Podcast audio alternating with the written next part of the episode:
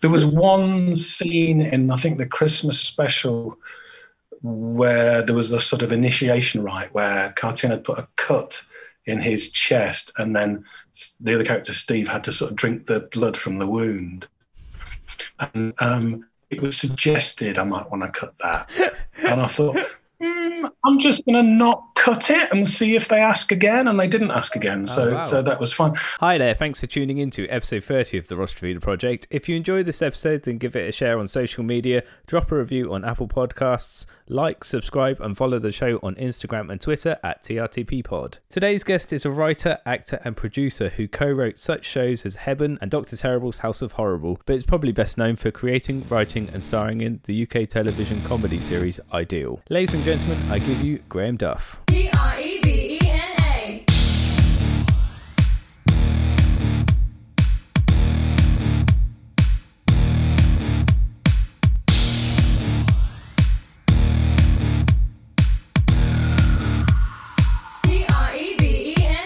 So, uh, where'd you grow up? I grew up uh, just outside Blackburn in Lancashire, Great Harwood. It's like a little market town. So, um, yeah, so I'm from the north. I lived in, I was 18 and came to Brighton. So that's where I sort of uh, I spent my life basically like in, um, spent a lot of time going to Manchester and stuff because it's only 45, 50 minutes away on the on the coach or whatever. So was Manchester your closest city? Uh, Blackburn would have been the, the closest city, but Blackburn, uh, Blackburn's a massive town. You know, it's got a cathedral and everything in it, but uh, there wasn't a lot going on there. So, yeah, Manchester was the nearest big city with you know exciting stuff happening. Because this was you know talking about like late seventies, early eighties, it was it, it was really exciting. But then that's slightly disingenuous because Manchester's always been a real sort of hub of, uh, of, of you know exciting stuff culturally. So I think probably any time is a good time to grow up near Manchester. But yeah, I felt very lucky to be there. Yeah, late early eighties, very exciting time. Oh, awesome! I had some questions about your childhood actually. Um, I heard an interview you said you had dyslexia. Uh, that was something I struggled with as a child as well. Obviously, still now, but more so as a child because mm. that's when you're trying to learn to read and write. Um, was how well known was dyslexia when you in your childhood? Um, I don't think I heard about it till I was much older, probably till I was about 12, 13. Um, my dyslexia has never been diagnosed either. Um, I just for a long time thought I was thick because I've also I've also got dyscalculia, which is dyslexia with numbers, and I've got that much worse. Um, like when I'm tired and stuff, fours and sevens look identical, which is really handy. Um, and when I was very young, the numbers just swim around. Um, and so, and if sometimes if people are saying one number, I hear another, and writing down phone numbers oh, is a God. nightmare. Um, that sounds terrible. So yeah, so and and that I, I wasn't even aware of uh, that was a thing until I was in my thirties. So yeah, no, I, I, did. I just thought I was a bit dim, really. Um, and uh, some teachers seem quite keen to back that uh, theory up. So, yeah, I was always from when I was I don't know. Uh, see, I couldn't read till I was till I was nine, but then once I could read, I just like started devouring, uh, you know, James Bond books, Doctor Who books, and so on. And then I just wanted to write. I wanted to write all the time, and that, that's not really changed very much, to be honest. Did you find you had a clicking point then when it all started to make sense? Yeah, I can remember reading. Um, um, my mum had bought me a copy of um, the the very first Doctor Who novelisation, Doctor Who and the Daleks, and um, I was so into Doctor Who when I was when I was little. It was like you know the main thing I thought about all the time, and I think that was the thing. I was presented with this book, and I think before then I just thought, I thought, well, why would I need to read? I'm not interested in you know none of these things that people seem to be interested in reading appealed to me. And then suddenly there was something about Doctor Who, I thought, oh, I really wish I could read that. And um, yeah, I, so that that was the turning point. Really, it was just it it was. Um, a need to know is not the phrase, is it? But it was it was something that I felt passionate about, so that drove me to learn to read. Yeah, yeah, yeah, I agree. But but but because I didn't learn to read till I was nine, I missed out on a lot of those sort of classic childhood books that that everybody loves. Because yeah, by the time I could read, I was too old for those. You know, Thomas the Tank Engine or whatever. You know, that kind of stuff. So, what, what about you? When were you diagnosed? I was diagnosed pretty young, actually. Like, uh, I don't know how old I would have been, but like second year of school, maybe second or third year of school. I just yeah. wasn't picking up stuff as yeah. uh, as fast as everyone else. And I, I, had a similar thing to you, but I didn't actually read a full book until I was like 19 by myself. So I sort of had a a bit of an audiobook situation going on with my parents who used to read to yeah. me as a kid, and then that kind of went away as a teenager. But yeah, no, it wasn't. Same with you. It wasn't until I found a book that I was interested in that I was actually like, oh wait, I can actually sit, concentrate, and read. Mm. Yeah, yeah. That thing about getting something back. I think you know because when you're at school, all things want, they want you to read are school books. You know, it's like well, those aren't your choice, are they? You know, you don't. Like, why would you want to read those? I think as soon as it's something that you sort of think, oh, there's something in this for me, then that um, know, that's the turning point, probably. So, what um early like writing projects did you do that uh, no one's ever gonna hear or read, but you really loved it at the time? um, I, I probably this probably sounds a bit arrogant, but I'm, I'm sure I loved everything I did from very early on. Um, but but then I think that's not to say that I thought it was um, wonderful piece of writing. Sorry, but I just loved doing it. I think, and I just loved creating worlds and uh, having the control and learning how to, you know, define stuff and so on. So, yeah, I don't know. When I was when I was at school, I used to literally fill whole exercise English exercise books with stories. You know, when they'd say write three pages on something, I literally wouldn't be able to stop. You know, and um, people say, "You coming out to play?" And I'd be going, "No, I'm gonna, I'm just gonna carry on writing this story." Um, so, yeah, I don't know. Like I See, see, when I left school, um, uh, there was only three things I was sort of uh, in any way good at, and that was English, drama, and fine art. Um, you know, or, or, you know, showing off, making up stories, and uh, and drawing pictures. You know, to put it more bluntly. Um, so yeah, I. I didn't. I never sort of thought I could be a writer. I think because because of the dyslexia, because I don't know. I don't know. It just didn't seem like an option somehow. Um, and so I know I was into drama, so I wanted to act and I wanted to go to RADA, but I was too young to even apply. So I ended up, I set my sights a little lower, so low, in fact, that I went to uh, Blackburn Technical College um, and I was doing art, did foundation art there. Um, and then writing started to creep into that, I think. And I started writing before, you know, uh, this was early 80s and performance art was sort of a, a, an avenue of creativity that hadn't previously been open, you know, and uh, it, it, was performance art was sort of in its infancy, really, I suppose, at that stage, and and I think I was interested in doing doing that kind of thing, and around about the same time I was doing that, I started um, working at uh, Factory Records in Manchester. They had a video department called Icon, and I started working there as an assistant um, editor. Working implies I got a wage. I didn't get a wage, but you know we we had the facilities and, and you know we made promos and stuff. I mean, a, a, guy called Brian Nicholson who was he was the technical uh, the technician, uh, audio visual technician at, at college, and we started doing things together.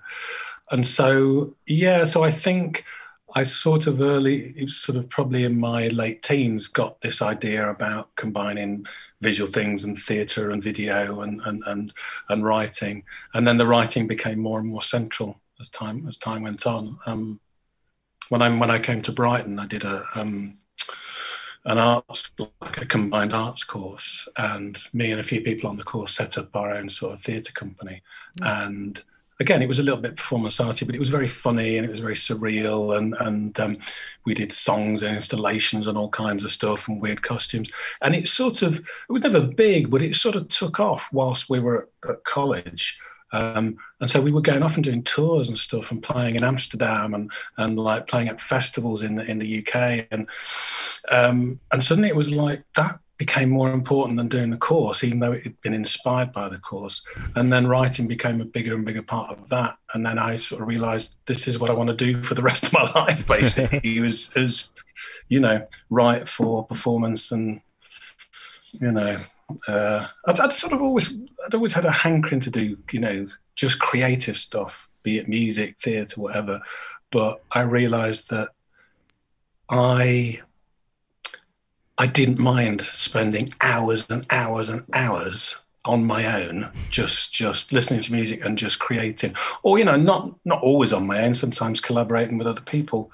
Um, but I think that's that's what I think a lot of people find daunting with with writing is is like when we know it's finished, how we know when you've done enough, you know. And it's like I I just embrace all that.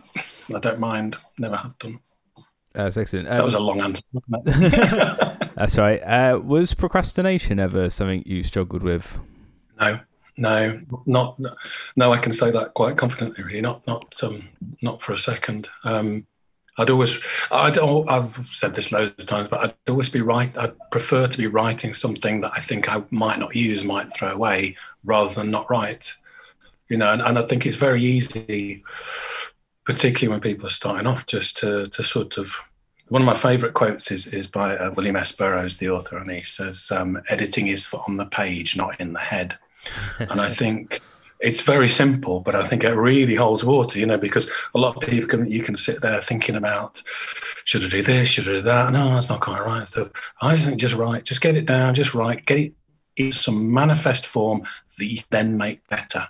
Hmm. You know, and and so um, no, procrastination has not never been a, a, thing that I've struggled with, and, and um, I sort of I, th- I, think in a way I sort of make it impossible for myself to procrastinate because I I've always got six, seven, or eight different things on the go at different stages of development or whatever. So if I ever get stuck on something or if I don't fancy doing something, you know, then well, what about this other stuff? What about this? What about that? You know, so I always make sure I've got stuff to keep me occupied. I'm really not a fan of, of spare time, of free time. Doesn't, doesn't do much for me, you know.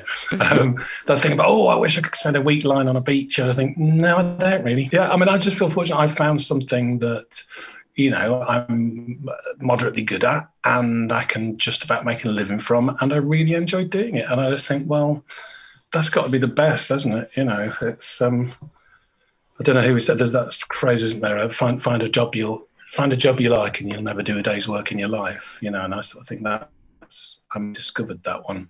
That mm. you know, the secret to that. Absolutely. Who were like your early comedy inspirations? Um, the thing that I was into from when I was very young, um, my mum gave me, um, well, she didn't give me, she had a couple of uh, Tony Hancock albums. Um, and also a Bob Newhart, if you if you know Newhart as an American sort of satirist who did monologues, um, but um, which I quite like. But she had the two Tony Hancock albums, and I just I taped them and I just listened to them till I knew them inside out. Um, so Hancock was like a massive thing for me uh, comedy. That was my favorite thing, and it was weird because it was, you know, this was in the early seventies. Now, of course, if you if you were 10, 10 years old and you got into Hancock, you could find out all about him. It just seemed like a sort of ghost from another dimension, you know. So nobody I knew knew about him. So it felt like this hermetic little world that I was allowed to enjoy. And then my grandparents bought me another Hancock album for my birthday, I think, the following year. And then I was just obsessed. So I like that. A lot of people of my generation uh, were sort of really taken by uh, Monty Python's Flying Circus, which I quite liked, but it wasn't it wasn't a big thing for me in a way. Is for a lot of people of my generation. I think I was just once I discovered Hancock, nothing else quite quite hit that that level. I think so.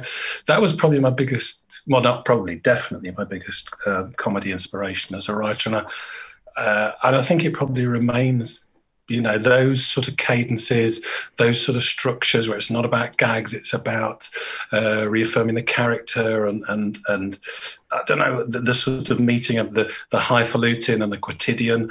I, I, that's that's manna to me you know i love all that. So i um like i mean the, the thing i'm best known for is is ideal and i think there's a lot of that sort of hancock esque stuff. Know, I'm not comparing it in any way, but there's definitely an influence of Galton and Simpson in the way those those situations are, are, are, structured, and and some of the you know some of the turns of phrase, I suppose. I don't think I've plagiarized. I think I've just been influenced, but you can quite tell. You? Uh, hopefully not. Um, was your first writing job an appointment with Doctor Terrible? Um, Dr. Terrible's House of Horrible. Um, no, uh, that was that was my first. That was the first TV series that I wrote. Mm. Um, yeah, so that's which would have been 2001. So now before that, I'd or I'd already had my own series on Radio Four called Stereo Nation, which was um, based on an Edinburgh show I did. It was about music and each it was like a sort of anthology thing. So each there's six episodes and each one i played like a different music obsessive. So one, one was like um this guy ran a club really dodgy guy ran a club. There was another guy who was like in a welsh indie band and you know sort of just coming at it from different angles. So that was 98 so that was my first that was my first show, I suppose. Uh, before that, I'd done things like on Loose Ends on Radio 4. I had a column on that and done bits and pieces. But yeah, but Doctor Terrible's House of Horrible was the first TV series I did, which I sort of came up with the idea and then I pitched it to Steve Coogan and, and Henry Normal at, at, Baby Cow. And then. Um, did you the know them before then? No, no. I basically met them in. in I had a meeting. I, I sent in a. Um, a pitch, which I think was like a literally a page and a half. It was quite minimal um, for the series, and then we had a meeting, and it was incredibly swift, particularly for like my first thing. I mean, thank God I wasn't writing it on my own. I think you know I was talking about you know getting a piggyback, but you know Steve and Henry were like incredibly accomplished writers. I, I came up with not all but most of the storylines, and then we wrote them together. And then there was one that the three of us came up with together, and then one that Henry and I wrote together. But then we'd all pitch in, um, you know, as, as, as we went along.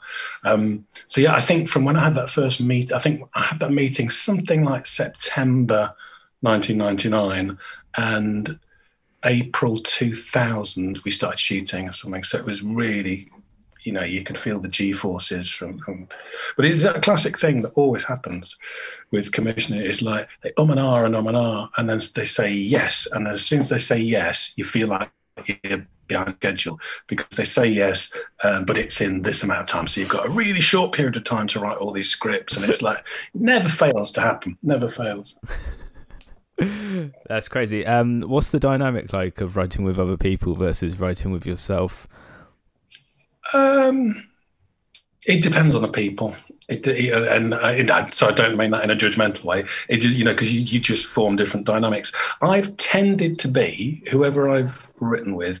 I've tended to fall into the position of the person that does the typing, um, which is got pluses and minuses because it's really nice, I'm sure, to be the person that's just pacing up and down and chucking in gags and thinking you know, dreaming stuff up. You're part of that process as well because you're bouncing off each other, but you've got to make it manifest. And then the other thing you've got to do is then when you're at home later, you've got to tidy it up and make sure it all makes sense and stuff. So you get you know that's nice that you get that sort of um, you're able to finesse it if you like yeah it goes through so many stages. You know, as soon as you get into production, things change and, and so on. But but yeah, no, it's. Um, I mean, I think sometimes working with people, um, you can make leaps that you wouldn't make on your own because you suddenly bounce back off each other really quickly. An idea just suddenly escalates, and and and it's really one of the great things on a selfish level one of the great things about writing with other people and particularly the comedy writers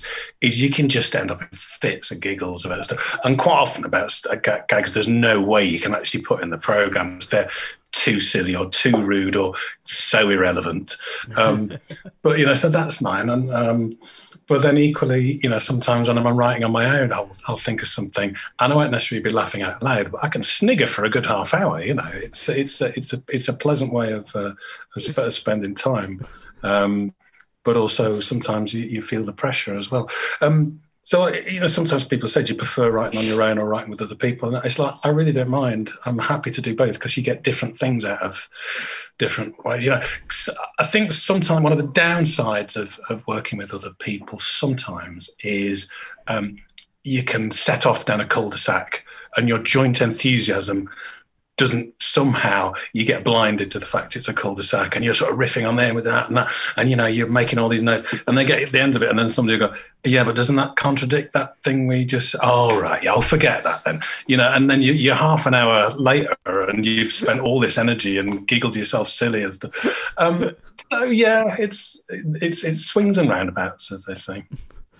Yeah I had another question that's quite similar but it's like how much freedom do you have when you're writing for a show that's already like established, and then you're just hired to join in on writing an episode. Like what what creative well, input I, do you have I've in that? Not really done that. Have you not? Oh, okay.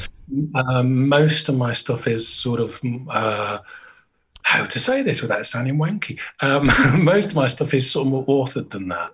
Mm. I, yeah, I tend to get involved in projects where I'm, I tend to create things and then make them. I sometimes join in with other people's parties, but but not very often.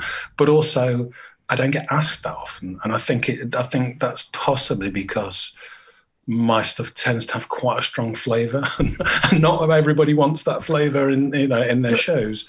Um, you know, a lot of my stuff is quite dark, I suppose. So um, you know, that's the, not that's not to everybody's taste. Um, but I mean, what I do do, I mean, I don't, I don't, I don't write on other people's shows. But what I do do is um, I will script edit for other people. So um, I've just been script editing a just before Christmas a series for Johnny Vegas and Sian Gibson for uh, for UK Gold, which is which is written by a guy called Jason Cook, and he and I co-wrote a series called Heaven with Vic Reeves a, oh. a few years back. Um, so that's interesting because you you um, and I would say to any aspiring writer, actually, it, doing a bit of script editing is really useful. Looking at other people's stuff because it um, it helps you just to see writing as raw material. Because when it's your own writing, you remember how much time you invested in writing a certain scene or developing a certain character or whatever it might be, and um, it's best to be dispassionate when you're writing, when you're editing, and script editing other people's st- stuff really helps you with that. So, um, does yeah, that so like, um, make it easier to do on someone else's than your own? Then script editing. Oh, definitely, yeah. definitely. Um, I, do, you, I don't think you can script edit your own material. In fact, I know you can't. And and, and yeah, I, I mean, I've literally been script editing somebody's script, and you know, I'll be saying, "Oh, this is great, but." you need to sort out this. This isn't quite clear here. This could be funnier. That gag there's so funny. Turn it into a running gag. You know, those sort of simple stuff. And then the next day, I'll have a meeting with, um, you know, somebody like Henry Normal or somebody who'll be script editing one of my scripts. And he'll point out exactly the same issues in my script. I mean, I'm, I'm exaggerating, but you know, the same stuff will come up but I won't be able to see that because I'm too involved, too close to oh. it. You know, so it's that thing about having an, an outside eye, and if the outside eye is somebody you know who's done a you know got a body and work behind them, then you you trust them. You know, and you, so um, yeah, it's it's it's interesting because I think we always think that we can be really objective about our own work. You know, some of us do, and I think you can up to a point, but then beyond that, it's I think because there's always stuff in the work that's hidden from the creator as well. You know, we don't realize everything that we put in. You know, sometimes I'll look at something I wrote a few years ago and I'll see threads in it. And I think, oh, that must be a theme, but I wasn't aware of that at the time, you know, and, and, and but it just only only the distance allow, allows you that perspective. Yeah. So, but I do I do like working on other other people's stuff and, and um and I like, you know, with script editing, it's uh, I think you just you have to be selective. You know, you can't polish a turd, so it's like you, something has to be decent to start off with. You can't you can't make something out of now. You know, so I want some. I don't know. I've always just felt I want to be able to stand proud next to anything that I've that's got my name on it. You know, so it's like sometimes people ask you to, to work on something and just think that's not really my sort of thing. It's not something I'd watch. It's a, so I can't get involved. You know, some people are probably more professional. I think that's that's probably unprofessional of me that, that I've got that attitude, you know, because you should be able to say, well, just use your skills and earn a wage and just get on with it. But it's like if I'm not into something, I'm not into it, and I can't I can't fake it, you know, and, then then you can't do your best work. And then if you can't do your best work, you do substandard work, and then people sort of look on the work, oh, Graham, did that. And I just, I'm not having that. You know, I'm just going to make sure everything I do has, has got a certain quality. You know, um, I'm not saying that everything I do is brilliant, but I'm just saying that everything I do, I can stand by and think that that's how, within the limits of time, within the limits of budget, that's how I wanted it to be, you know. And um, and like I say, it's it's always got to be something that I personally would want to watch or listen to. I couldn't do it just just just to create something just for the money. It's not not the way my mind works, really. Sadly. Uh, where did the idea for Ideal come from? Um, well, initially, I mean, there's a lot of different ideas in there, but the the core idea um, came from the show I was mentioning earlier, uh, which was an Edinburgh show where I played a series of different uh, music obsessives, and um, a very loose label that really, but uh, and that then that became the um, a Radio Four series called Stereo Nation, and one of the episodes of that, I played a character called Moz, who was uh, a weed dealer, but also in, in, in, the radio thing, he was a bit more of a bedroom DJ as well, which was in the TV version wasn't so much. Um, so yes, there was an episode where I where I um, where I played the character, and um, it was there was two characters in the series that I thought had shows in them. There was that, and there was another character called Vinyl Jeffries, who was a secondhand uh, second or secondhand record store uh, record shop, and I put together pilot scripts for both of those. And the the Vinyl Jeffries one, which was called Primo Platters at the time, got more interest, more enthusiasm and stuff. Got got some development money and things, and it just seemed it was with this TV company, and it just seemed to never quite get the momentum. And in the meantime, I just got a bit bored hanging around with it, and so I made my own pilot of of Ideal with. Um, a few friends who were actors and a friend um, Martin Maloney, who was a, a, director.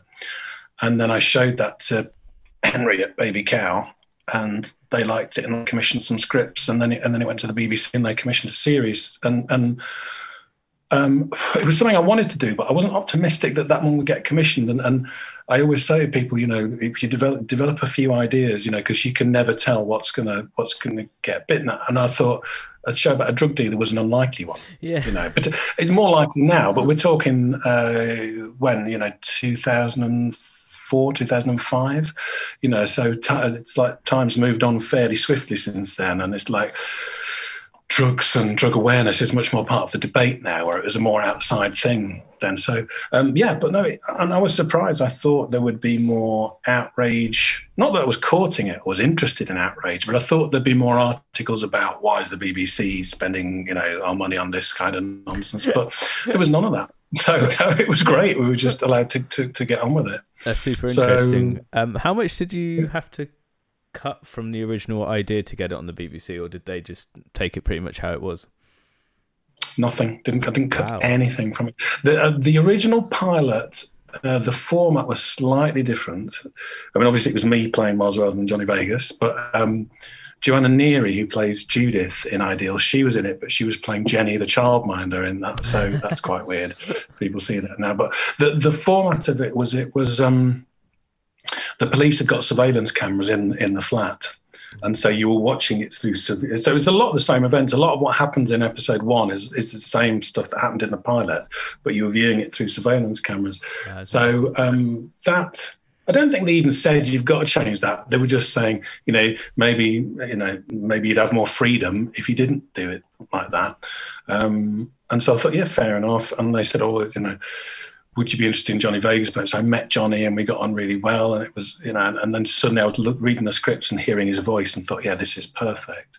And um, the baby cow, Henry at Baby Cow, said, well, just another character for yourself, you know, write another character for yourself to play to play in it if you're not playing the lead, which I did. Um, so no, I mean the whole thing was was was quite interesting. Really, it was a real lesson in terms of how not to censor yourself, mm. um, because you know I was already doing a show about about a drug dealer, so it was a bit late to start getting coy, you know, about what we were doing. So um, there was a few things I thought that there would be questions about. Like, I mean, I don't know how familiar you are with the the, the series, but there's a character called Cartoon Head in it who yeah, yeah. wears a mouth mask, never. Um, and I thought, and obviously, you know, it ran for seven years. By the end, it's just part of the fabric of the show, and people think it's whatever it is. But to begin with, I thought, I thought somebody would say, well, "This is a bit weird. What's going on here? Why is this character got? Why does he never speak? Who is he? What's you know? We need. Why has he got no? You know?" And it never came up. There was one scene in, I think, the Christmas special where there was a sort of initiation rite where Cartoon had put a cut in his chest, and then the other character Steve had to sort of drink the blood from the wound. And um, it was suggested I might want to cut that, and I thought, I'm just going to not cut it and see if they ask again. And they didn't ask again, oh, so oh, wow. so that was fine. And I thought that was no more perverse or weird than any number of Hell's Angels, you know, initiation rites or whatever. So, and the thing is, when you watch it on screen, it comes and it goes, and it's it's creepy and it's disturbing, but it doesn't feel out of step with the rest of the narrative, you know. So no, I was, I was, it was amazing. Really. I was given such a free hand with that, you know, and, and choosing all the music and and uh, it's like once they said yes, they sort of let us get on with it, really, you know. And the only involvement we had, we had from the BBC, I don't sound like a real arc here, because you know I'm not I'm not on somebody who's going to sort of like defend the BBC down to the but but I say in, in this instance, the, the, the you know the sort of interventions we not intervened, but the sort of involvement they had was all really positive and encouraging. So I, I feel very fortunate, very fortunate with that show. Uh, that's good. Did you, when you were writing, I imagined you you sort of imagined certain acts, actors playing certain roles. Did anyone actually end up playing the role you thought they were going to play when you first imagined it? Um,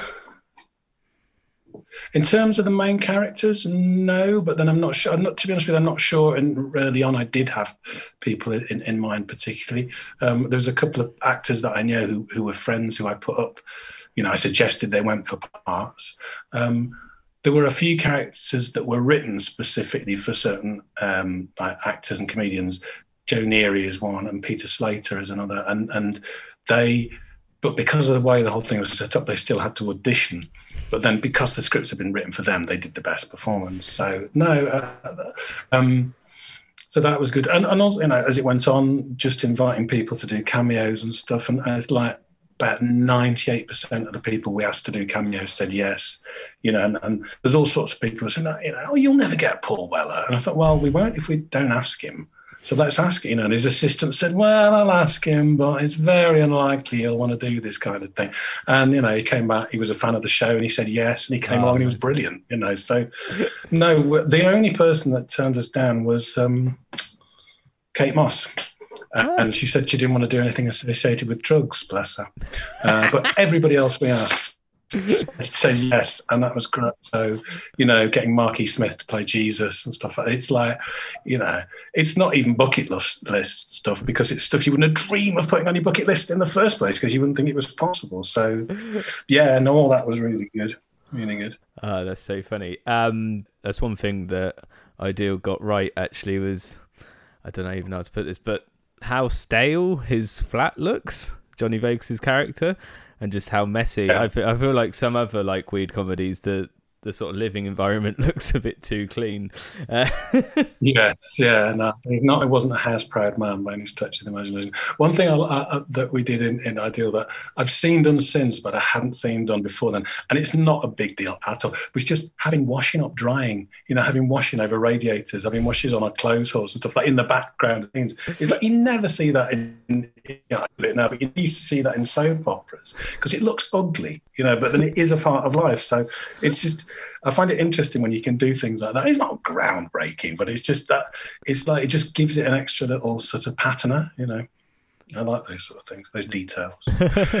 Definitely. Uh, what was it like working with uh, Johnny Vegas?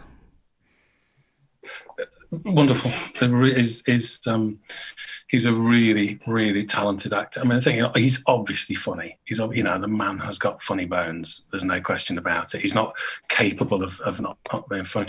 He's incredibly generous and, and you know, giving as a, I'm saying that's such a lovely, but he's, he's, he's very, um, he's very dedicated to his craft. I think people think that Johnny just rocks up, has a few beers and spouts off, you know, but it's absolutely the opposite of that. You know, he's devotes devotes so much time to his craft. It really means a lot to him, and certainly as an actor, you know, it's good that you know, following on from Ideal, he's done he's done other sort of decent, um, got other decent parts, you know, because I think he's a really good actor, and he's um, he just feels really authentic and I think he's, you know, he goes method on stuff. You know, it's like in Ideal, there was quite a lot of emotional territory covered. You know, with him having to cry or get angry or you know modulate his mood through through sort of lengthy conversations and stuff.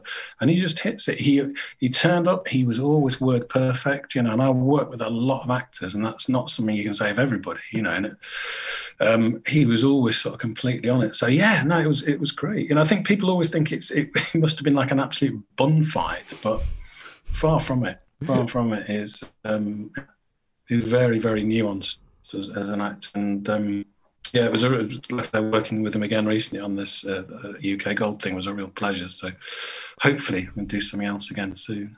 Uh, amazing. Uh, I noticed when I was rewatching it recently for this interview that there's a lot of slang uh, terms that I don't actually recognise. Uh, is that quite is that like kind of up north slang that's used in the show, or is that some of it even made up words for the script's purpose?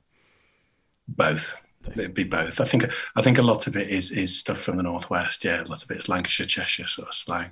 Um, but I do make up a lot of words as well. I didn't realise until recently quite how many I do make up. But you know, like my spell check is always like not recognising stuff, and I was thinking, yeah, this is because the only oh, this is the only computer it's on. That's why I don't recognise it. No, I'd, I've always like making making. But it's like a thing of like you know you form a band and you spend all your time making up the band names rather than writing songs. uh, so I saw on Internet Movie Database that uh, Ideal Film has been announced. Is that anything you can talk about publicly at the moment, or not? Oh no, that's that really shouldn't be on there. That I don't know who put that on there. That that's been on there probably about eight or nine years now.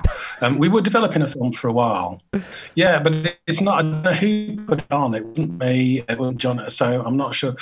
Um, we a, a, film for a while, and we had we had a script, but um, it just sort of I don't know, it just didn't happen.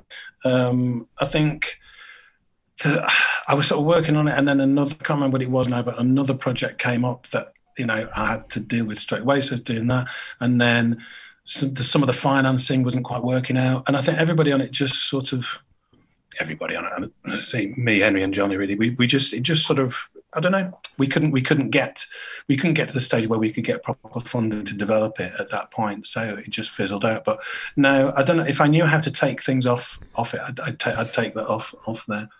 so no, that's not, that's not happening. Funnily enough, um, just before the lockdown, we were talking about doing a um, a stage show of Ideal. Oh like a reduced, you know, like with a, a, smaller cast. So we were just about to start early discussions about that, and then the lockdown happened, and of course that's that's been knocked on the head. We we might pick that up at a later point. But, um, it's been knocked on the head for for the last twelve months anyway. Uh, that's, that's awesome. Uh, so for all the things you've written for, uh, what's the favourite character you've worked on? Oh, I don't know. I don't know. Um, yeah, it's too many, really. I mean, you know, obviously I like sort of lead characters in, in, in the stuff I've written and, um, you know, and the stuff I've played and that. But I don't know if you have a favourite character. It's a bit like, you know, I got three sons. It's like I couldn't tell you the favourite oh. one was because the other two would kill me. Um, so, yeah, I, I, don't know. I mean, I, I, I think I've got this thing. I've got a few things, but um, one of the things I have is um, it's like I'm always most interested in what I'm doing next, sort of thing, and and and also I don't like to repeat myself, so I like whatever I'm doing to be different to what I just did and stuff. So I don't know if that's any way to run a career, but that's it's about keeping. I don't know. I think part of it's about not falling, not allowing myself to f- fall into a comfort zone. So I can't sort of think, oh, it's this sort of thing. I always do this sort of thing. So it's I'm sort of thinking I might have done this thing before, but I probably did this about five projects back. So this is another, my brain's in a different place now. And yeah, I've just got this real thing about not, I just don't want to end up on autopilot with anything I'm doing. So I'm always trying to sort of change, change the vectors a little bit. So, so I've got something different to deal with. And when I used to, I was in a double act for quite a few years and we, we did so much touring and stuff. And, and, and I just remember being fascinated by, uh, you know, meeting other stand-ups and talking about how they, you know, how they sort of kept themselves fresh, how they kept, how they kept, um, you know, and um, and one, I remember one stand-up saying to me, uh, "I always make sure I'm a bit hungover when I do a gig." And I, what? He goes, "Well, secondary focus. So you've got something to overcome. So you can't just. So you've got to be on your toes." And I remember at the time thinking, "That's like I've never been a drinker, so that that's not the way to go for me." But but I remember thinking there is something in that about upping the ante a little bit. You know. Um, so I don't know why I'm saying this. I've, we've travelled a long way from what your favourite characters are. Sorry, I don't know why. I'm just rambling now. Fine. That's good. Um, so yeah, how did you end up on Harry Potter? It was just a gig, just a just an acting gig. I mean, I, I um, I'm six foot two with a shaved head, so I only get invited to a certain sort of audition, you know. Um, and so that was for and, and, you know a baddie basically and that you know if if if i'm in my own stuff i i write characters for myself that i would never get cast as because i think um, why not you know because nobody looks at me and, and, and thinks anything other than henchman uh, killer, assassin, pirate, paedophile, Nazi. You know, I'm not plucking these out of the air. These are all parts I played, um, and and so and so the Harry Potter thing was was just another another thing like that. And I think um, I'm pretty sure they probably cast somebody else in the part that I ended up playing and they dropped out. The reason I'm able to say that with any degree of confidence is nobody told me, but the character is called Squat Man. And, and I was thinking, well, I'm six foot two. I'm not squat by any stretch of the imagination. um, and also, I got the call something like two weeks before it started shooting or something like that. So, but it's a tiny part. I mean, people always ask me about it, but it's it, it, it took months and months of my life to do. But in the two films, I'm I'll be on screen for less than a minute. I'm sure. Okay. You know, you see me in the background in some battles, and I've got one line in each each film. But uh, it was it was a fascinating look into um, you know the big budget world of filmmaking. You know, I mean, I've worked on a few other films in very, again in very small capacities, but nothing approaching that that scale. And when you're used to working in television, where everything is a trade-off with the budget, you know, you you you you all the time you're sort of think, and then suddenly to be working on that, and that money was clearly no object. Um, there was an amazing costume department with some incredibly talented people there. But I remember being told at one point, one week they had 11 people in whose job it was to distress the fabrics. So just to make like the costumes look as if they weren't new. Thinking that's, you know, that's a weird way to spend your day, isn't it? Distressing fabric. But um, wow. so yeah, they had absolutely, you know, it was, it, I mean, that was the British film industry for about a decade, wasn't it? The Harry Potter films. Um, so you just, you got the feeling when you were there that you were part of this incredibly massive machine, you know. And, um, and you see, I was very ignorant. My none of my, uh, I mean, my two eldest sons, they were neither none, none of them were into Harry Potter. So I'd never read the books to them when they were kids. I'd never read them to myself. So I didn't know anything about it really. And I was so busy the whole time we were shooting Harry Potter. I was writing series six of um, Ideal, and also I was what was I doing? A script editing another show at the same time. So it was it was quite it was quite weird because I would go in by I'd get there about half six in the morning, something like that. By half seven, I'd be in my Death Eater costume with a big prosthetic wound across the top of my head, sitting at my laptop writing. And sometimes that would be all I did because we were doing shooting this big outdoor battle scene. And it's not exaggerating. And um, I think I was there for. I think we shot the first film in about, or you know, we shot my scenes in the first film in about two weeks, and then the big battle scene for the second film, the the last Deathly Hallows film, it took a few months, about three months, I think. But most days I was turning up there and just typing in a cloak, basically. So it was going, it was great because I was getting a chance to, to keep on top of my de- my writing deadlines and also getting paid to, you know, hang out with Helena Bonham Carter and all that. So yeah, it was yeah, it was good fun. It was it was really good fun, but not something I would have ever predicted. But it's um, but like I say, people always ask me about it. It's you know I'm barely there when you look when you watch the films. I'm barely there, but uh, how much uh, you know uh, CGI goes into being a Death Eater versus like physical acting? Um, I wasn't involved. I know some of the some of the other Death Eaters were involved in some green screen stuff, but I, I wasn't. Um, uh, I did. oh, I did a stunt and it was cut from the um, oh. well, tiny, tiny stunt. It was cut from the second one. There's this big battle scene, and um, Maggie Smith, and I can't remember what her character's called because, like I say, I'm not an aficionado, but she sort of killed me with a with a wand.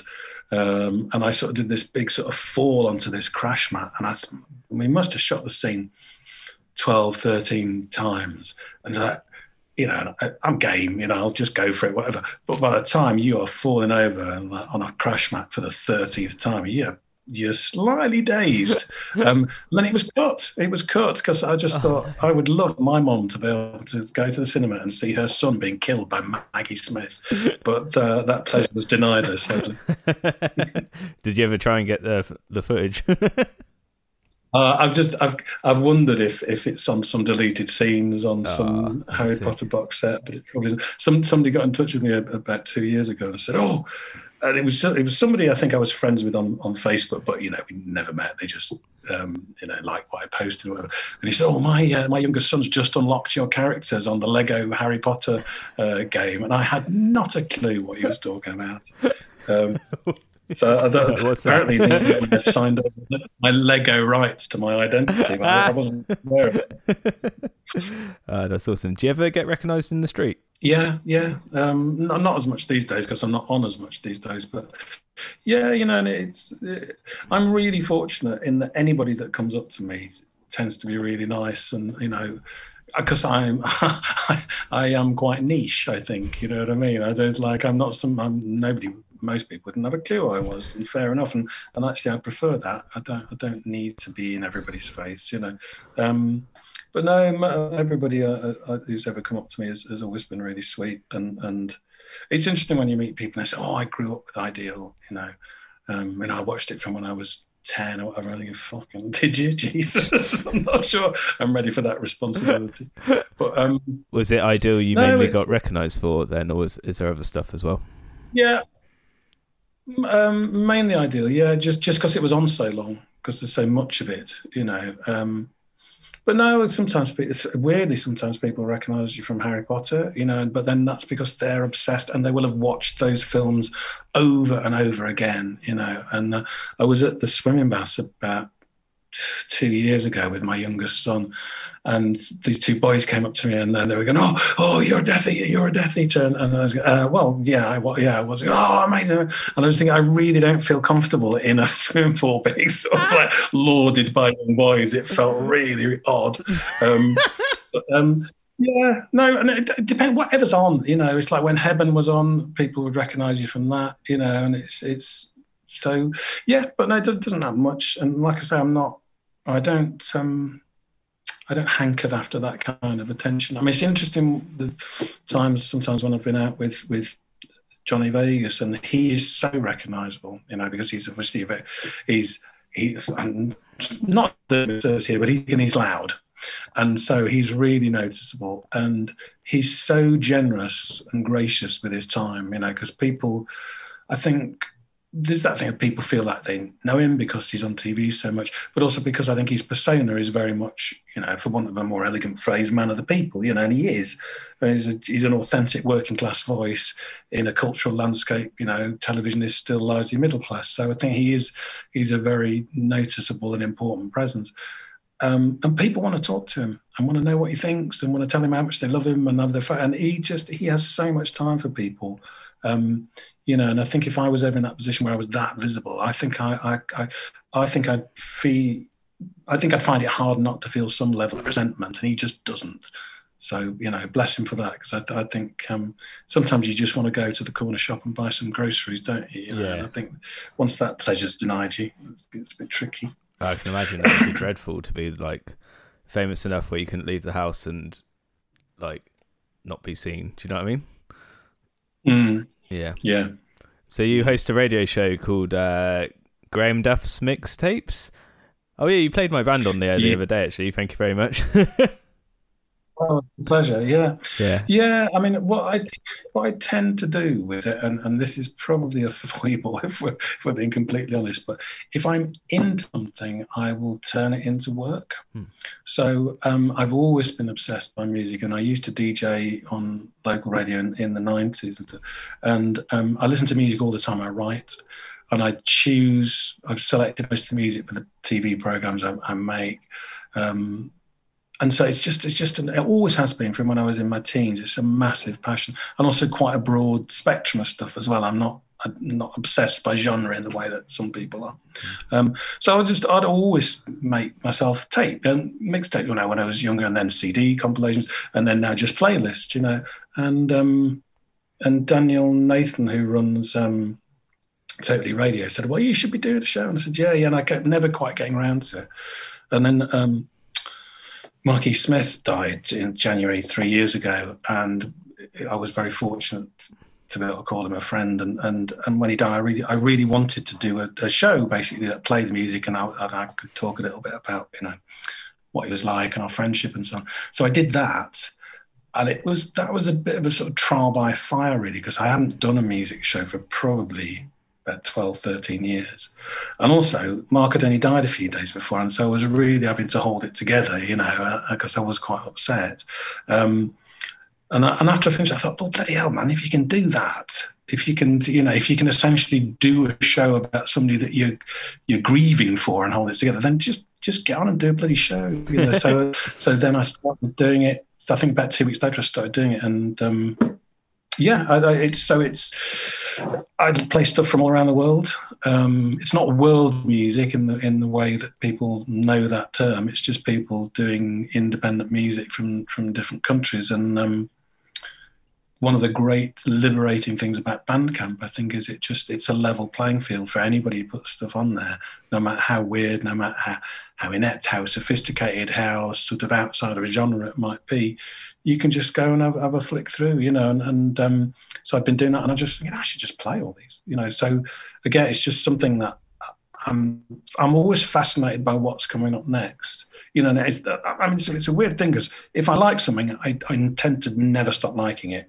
You know, there's things I, I liked when I was six that I still like now. There's, you know, any people sometimes say, oh, the dreadful music we used to listen to in the 80s. And I just think, I didn't listen to dreadful music. All the music I listened to in the 80s, I'm still into. So I, so I, I continue to like stuff, but I'm always interested in, in, what's happening next. And I'm interested in when uh, you get hybridization, when you get genres mixing, uh, when you get stuff that, that works outside of genre. You know, and that that's something I'm interested in in, in dramatic terms as well and that's something I've done in, in, in Ideal and in the H.G. Wells series. And in, I've got a series on at the moment on, on well, it's not my series as such, but on, on Radio 4 uh, with Alexei Sayle called The Absence of Normal. And I've adapted four of his short stories um, as like standalone dramas. So there's one more to go, which is on next Wednesday, which has it stars Maxine Peake, and it's called Locked Out. And that's that's the last one of this this four. But it, with those, we sometimes experiment with with genre, you know. And it's like it's like we all know how a shock horror moment's gonna gonna fit within a horror film, but how's it to fit within a sitcom? You know, and, what, and can you do it? And if you do, you know, how do you do it? And then how do you recover from that and do the next thing? Or how do you make it suddenly like a rom com when it's been a thriller? And, you know, I it's, it's not great art, but it's experimental, and I, I really like experimenting. And I think the Duff mixtape is is is that as well in a, in a, in a microcosm. It's taking it's like so what's it like if you play a really intense Spanish techno track and then go into some sort of country thing from Venezuela? And you know, I just uh, you know because I think it's a corny thing to say, but it is true. There's only two types of music, good and bad. You know, any genre, find good example. And I think what I, hopefully, what I play on the show is best of breed, if you like. It's you know whatever the whatever the best example of whatever emergent or, or hybrid genre is, or you know if people are making uh, post-punk music in in um, Argentina. You know, who are the best people doing it? Who are the most inventive people? And one of the great things about digital culture now is that is at your fingertips. Mm. You know, so is that when, how you I, find most of your music through like online? Uh, mixture. Uh, but yes, a lot of it is online. I do spend an inordinate amount of time on Bandcamp. Um, but also, you know, because I've been doing this show three years now, people send me stuff. Um, you know, and I'm on a lot of mailing lists. But it's funny, a lot of the stuff on the mailing list is sort of all right, but it's not great. And it's interesting because you think, well, so the stuff on the mailing list is the stuff that uh, A&R people have thought, oh, we might be able to market that. And it's, you know, sometimes there is good stuff there, but quite often I just think, yeah, the reason you thought you were going to market this is because it's actually a little bit inoffensive, you know, or it's a little bit like something else that's already popular, or, you know, or the singer looks cute, or, you know, those sort of uh, sort of tend to trump anything else for A&R people. So, um, so I, I, I just go looking. I always I've always gone looking for new music, and, and you know I've spent a fortune since I was in my mid-teens on on music. You know, the, the holidays I could have had, but no, you know, and I spend quite as much now because digital music is cheaper, I suppose. And on Bandcamp, a lot of the stuff I'm buying, you know, I'm not I'm not paying a huge amount for it, but and I feel slightly guilty about in, in some respects, but on the other anything I buy, I then play on the show, and so it goes to slightly wider audience than than would have got afterwards. And you know, sometimes people get in touch and they say, "Oh, thank you know, we've sold five copies thanks to you," and I think, "Well, that's you know, it's a small change, but it's it's um, good. it's good." And I I will only play stuff that I really like. I've gotten I'm not beholden to anything other than just what I think is is is good, you know. And, I think I've got a decent ear, you know. I, I, but equally, you know, it's probably in some respects the kiss of death being played on my show because it's not, you know, it's a lot of it is quite. I mean, obscure is a weird word because uh, sometimes people say obscure and they're implying that the people that create the music want to be obscure. Whereas I think a lot of stuff I play people to an audience, just they can't afford the billboard campaign, they can't afford a PR company, you know, so they struggle. Um, it doesn't mean that the music itself is, isn't deserving of, of a wider audience. But uh, one thing that is great now is just the sheer amount of stuff that's coming out, more so than ever. Mm. There was some stupid article in Guardian or something recently saying, "Oh, there's no, there's fewer and fewer bands than ever." And I thought that is utter nonsense. That's that's no. that's that's talk about the music business. That's not talk about music. You know, if you look on just a cursory glance through Spotify or, or Bandcamp, you'll see that there's more music being made than ever before. Yeah, I totally agree. Yeah, one thing you uh, touched on there was so some people are worried about the music industry collapsing because people can't make as much money from selling CDs now, but you, are also getting rid of the gatekeepers in a way, and also like anyone can put their music online, and some of that is going to be beautiful, which is the sort of music you have on your show. And actually, I have to compliment you for when I listened to the show the other day. There wasn't one song I didn't enjoy, which is really oh, I, I don't think that's ever been the case when I've listened to a music show so yeah, it was really nice to listen to. Good, yeah. No, I, I, I do. I do spend probably too much time do, doing it because I've always sort of thought because I don't get paid for doing it. It literally is a hobby that I'm. It's like saying to people, "Come around and have a look at my my uh, you know train set." Um, so yeah, I've always sort of thought I don't don't spend too much time. I always spend a lot of time doing it, but then because I listen, um, a lot of writers can't listen to music when they write, but I, I 90% of the time I do. So I'm listening to music all the time and I get ideas for scenes and stuff. And sometimes I'll hear a piece of music and I'll think, oh, that's a scene, you know, and sometimes the music comes first. I've talked, I know a few people that work, work like that. Um, uh, but I think it's sort of, it's counterintuitive because people sort of people always think that drama's about language. Mm. you know and it is about language to a degree but it's not just about all the other senses as well really. Not so much smell when it comes to television but you know it's it's about um, you know the sort of drama that can come about through through non-verbal conflict through non-verbal action you know. Sometimes like a good music cue will tell you so much more than than than um, you know a long speech would um, but but you know you, you know I think it beholds you to be inventive because I think a lot of people are very lazy with music cues. You you hear the same cues coming up again and again. You know, I was watching The Serpent recently, which I thought was an excellent drama. I don't know if you, if you saw that, but um, uh, and but and generally, I thought the music choices were excellent. And then they uh, they played Nilsson Jump Into the Fire, which is a fantastic track. It's a great track. I, I love the track, but it's used so prominently in um, Scorsese's Goodfellas for a, for a montage. I like, oh, you can't get away with doing this again now. It just it just slightly lowered the tone um, for me anyway. But I am quite picky. Uh, so, oh, you've been very generous with your time. Thank you very much. Uh, like two more questions. Uh, what you got coming up, and what advice would you have for people who want to pursue writing as a career?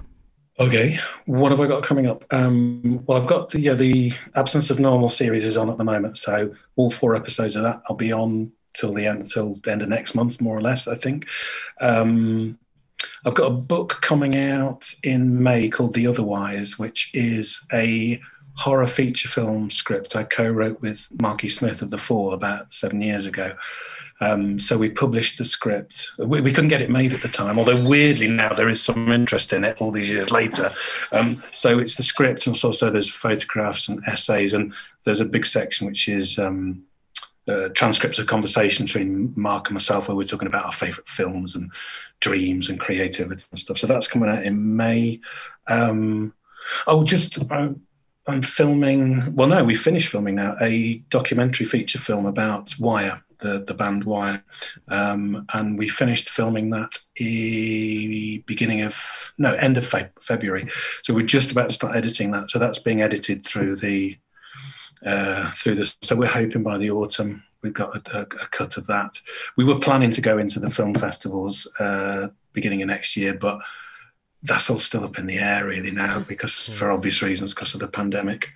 Um, what else? Oh, I'm, uh, we're doing a new. I do a show on Radio Four called Count Arthur Strong's Radio Show, and uh, we do live uh, shows of that. So we're, we're, writing a new live show at the moment. So that's, but again, that's not going to be touring till next year.